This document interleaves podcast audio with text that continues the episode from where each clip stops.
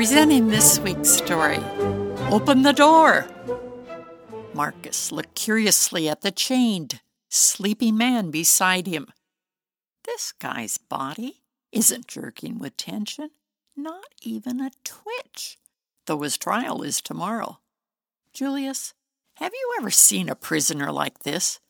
Each of his wrists is manacled to one of ours, and he's sleeping. No, I haven't.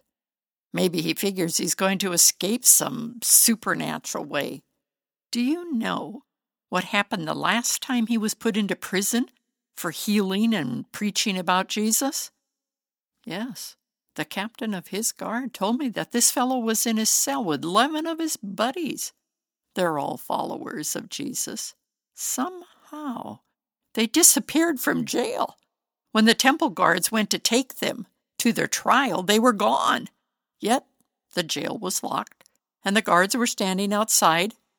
Guess where the men were? I heard. The Jewish religious leaders are so convinced of their righteousness and their power, and yet these guys were found right where they were before. They were in the temple talking about Jesus. The council was furious. They demanded, Didn't we tell you to stop? Stop your talk about Jesus. They answered swiftly, We obey God, not man.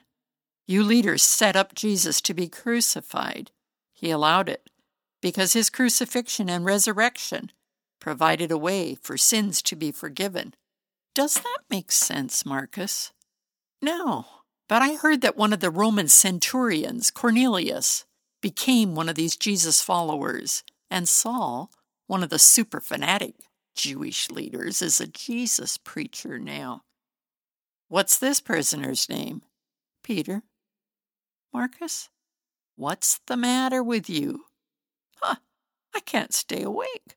Soon the soldiers were in a strange coma.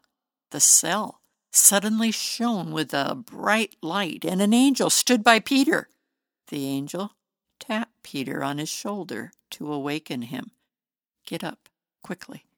Peter's chains fell off. Put on your coat and follow me. Peter was conscious, but he didn't think that he was. I'm having a vision. He walked past the first and second guard post and out the iron gates to the street. The doors opened by themselves. Then the angel was gone. This is for real.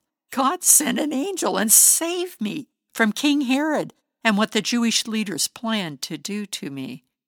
He walked to the home of some Jesus believers. They were inside praying that Peter would be released. He knocked. A servant girl came, but she did not open the door. She heard Peter say, Open the door.